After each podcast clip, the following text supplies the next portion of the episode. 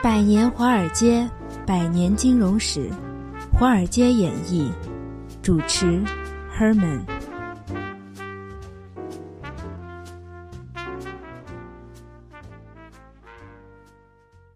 大家好，欢迎大家收听《华尔街演绎之基金天王 Peter Lynch 的投资秘籍》，我是主持人 Herman。然后今天很高兴请来了我们一位特邀嘉宾，也是其实也是我们一直往这个金融金钱永不眠节目里面一位很重要的一位人物。因为每一次你听我们节目，你一定会听到他的声音的，这是我们的 Joyce，给大家打个招呼。大家好，我是 Joyce。然后 Joyce 一直都是，因为他有很多年的播音经验啊，所以一直都是给我们做一些技术上的指导，还有一些播音技巧啊方面的一些指导。哦，不敢不敢当，对，同时也我们的那个片头啊、片尾还有广告，很多都是他录的。然后今天我们要讲的就是啊，《华尔街演义》里面一个部分，一个节环节，就是要讲一个 Peter Lynch 的故事。不知道大家对 Peter Lynch 的熟悉与否？就是嗯。首先讲讲我们这个华尔街演义以后会大概会怎么个讲法吧，因为上上一次我们说呃播放的是那个叫黑天鹅那个系列，对，然后感觉还不错，因为第一部嘛，当时我还担心那黑天鹅这本书是不是太深奥了，大家可能会太陌生了，不太了解，但感觉后来听众啊、那反馈啊，还有听众的点击率方面也挺满意的，呃，其实我们大概想把一些华尔街里面一些著名的人物、一些著名的述说、著说，然后。用一个简单的故事或者简单一些感觉分享出来给大家听。呃，上一次讲的是黑天鹅，其实它主要是属于一个另类一点的投资，小概率事件。对对对，就属于一种有点超感官的感觉啊。然后，嗯，我觉得其实黑天鹅那个作家如果继续讲下去，他涉及到，因为他是一个哲学家嘛，他其实涉及到另外一个人，就是我们将来会讲索罗斯。索罗斯对，因为他是黑天鹅那个人是同门，他们都是属于一个那个波普那个呃 Open Society 那个系那一些对，所以我们他下一步会讲的是索罗斯，然后我们大概是我觉得索罗斯啊，就就是说武侠小说里面不是上次我们讲过 有一个叫东邪西毒南帝北丐中神通嘛是吧？索罗斯这个人就是比较东邪比较邪一点的东西啊，就是他比较另类一点对，然后呃。吸毒是谁呢？吸毒是我们会讲一些对冲基金，还有一些投资银行，呃，尤其是对冲基金有几个是大垮的巨型的垮对冲基金，它真的是让投资者也蒙受很大损失啊。然后毒投资银行更加不用说了，那 Lehman Brothers 啊，Goldman Sachs 他们的手段都很毒，Lehman Brothers 干脆把自己给毒死了，是不是？所以吸毒我们会讲的是投资银行跟对冲基金。然后北盖先说北盖啊，北盖是讲现在全世界最大的一个。呃，passive investment 的一个公司叫做 Vanguard，它现在全世界很多大的呃 passive investment 就是那种 index fund，嗯，就是这个 Vanguard 出来的，里面他们的主席叫 John C. Bogle，是一个也是一个华尔街其实很出名人物，因为现在全世界最大的 fund 就是 Vanguard 的 fund，所以他们其实啊，他们把那个成本降得非常低，所以哎，他这个人很正面，他会解释什么叫指数投资啊，指数基金啊。所以我觉得他是属于有点北丐的感觉。北丐也是最大的帮会。对，也是最大一个帮会，也是最大的份。然后中神通是什么？中神通就是肯定就是价值投资里面的那几个王者了。王者。就巴菲特，然后还有呃他的师傅 Benjamin Graham，他其实还有一个很厉害对冲基金，那个对冲基金那个主持人，那就那个呃。我忘了那个基金经理叫什么名字，他很出名，但是他写本书叫《Margin of Safety》，就很出名的一本书。这本书的原版呢，在亚马逊上面已经被炒到了三千多块钱，就那本书啊，一本书而已，对，一本书而已。天哪！所以叫《Margin of Safety》，它基本这帮就是叫个价值投资的一个流派。然后今天我们讲的是属于我一直心目中的一个北，呃，南帝啊，一个王王者一样的人物，传奇人物，传奇人物就是叫 Peter Lynch。这跟怎么个传奇法呢？那其实 Peter Lynch，他有为什么说他是南帝？因为他跟武侠小说里面那个南帝段王爷很像，他是在自己最巅峰的时候突然间退休了。那段王爷。对，那这样段王爷最巅峰的时候突然间就做了和尚了嘛，出家了嘛。对。他也是在他最巅峰的时候突然退休。他为什么退休呢？后来后面我们会讲。但是我们先讲讲 Peter Lynch 人这个人传奇在在哪里？他其实传奇在三个部分啊。那第一个部分是。他在一九七七年的时候开始成为一个叫麦杰伦 Fund，就是一个 Fidelity 这个公司的一个下面一个叫麦杰伦 Fund 的一个基金经理。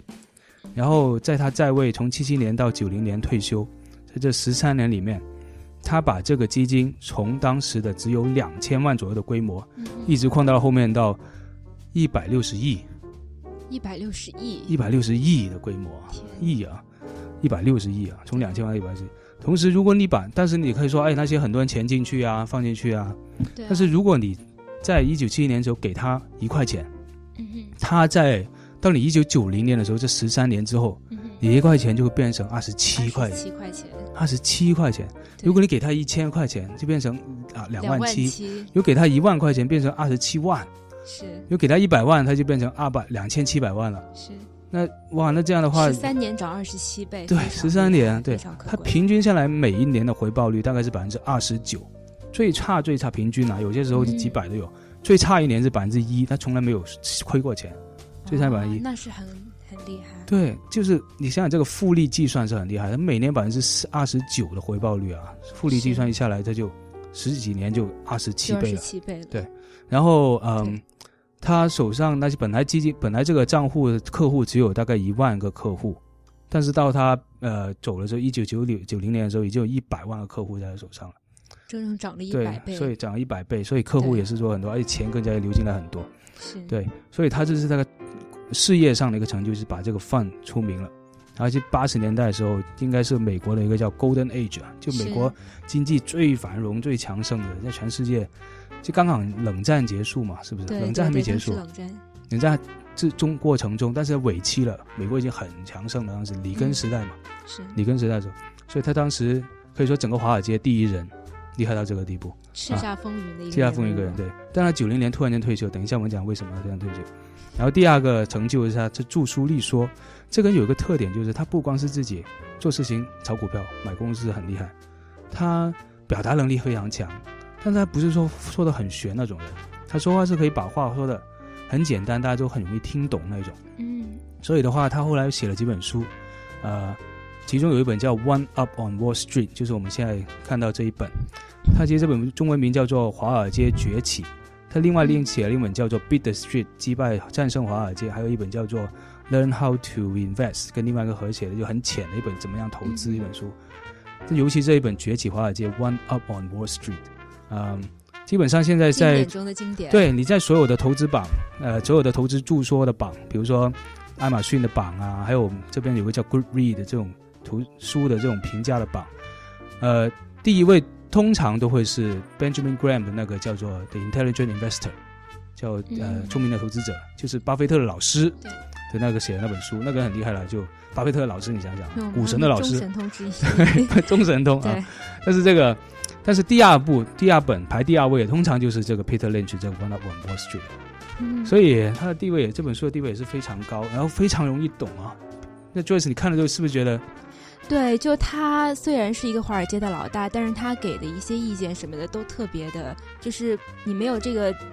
这个背景的都可以听得懂、看得懂。我记得当时我给你这本书的时候，你刚开始一看，哇，好密密麻麻，感觉有点……对啊，就是一看就是望而生畏的感觉。但是其实真的读进去的话，它是非常顺的，就是很好读的。对，而且很容易理解，还很幽默。对，很幽默。他这个人非常幽默，说话非常有意思。嗯，对。然后，嗯，他写这本书之后，当然你看就畅销成这样了。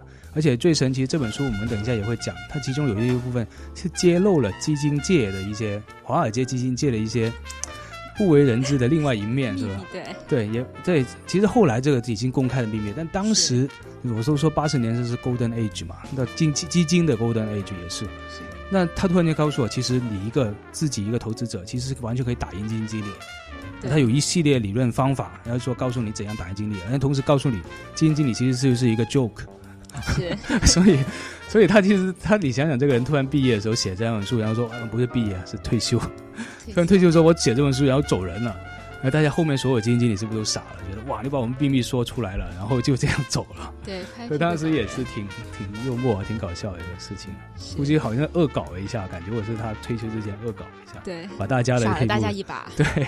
然后第三个第三个特点就是他是一个很成功的商人，是一个很典型的美国商人，就是美国一个成功人士，就职业成功人士。为什么呢？因为他不光是说工作上成功，你像他工作上成功，最重要的是他把家庭放在第一位。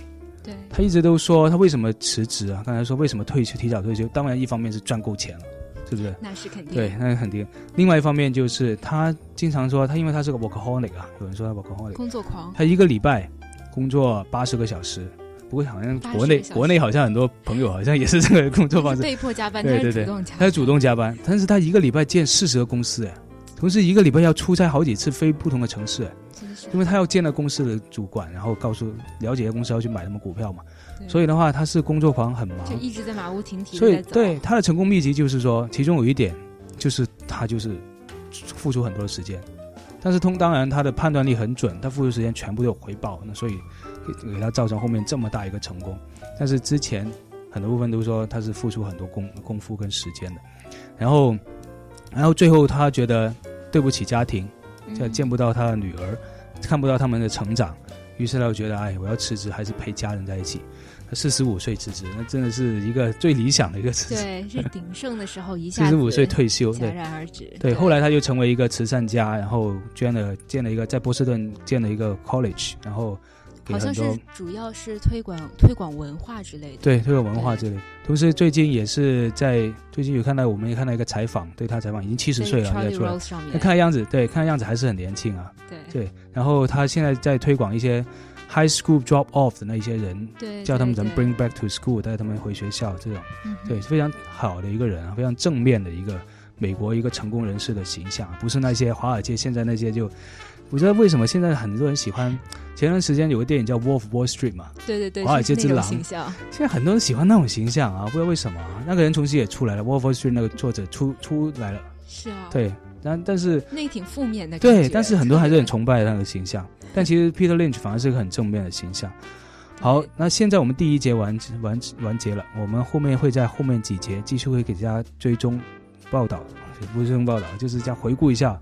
Peter Lynch 这本书叫做《One Up on Wall Street》里面啊一些比较有趣的地方。好，谢谢大家，第二节再见。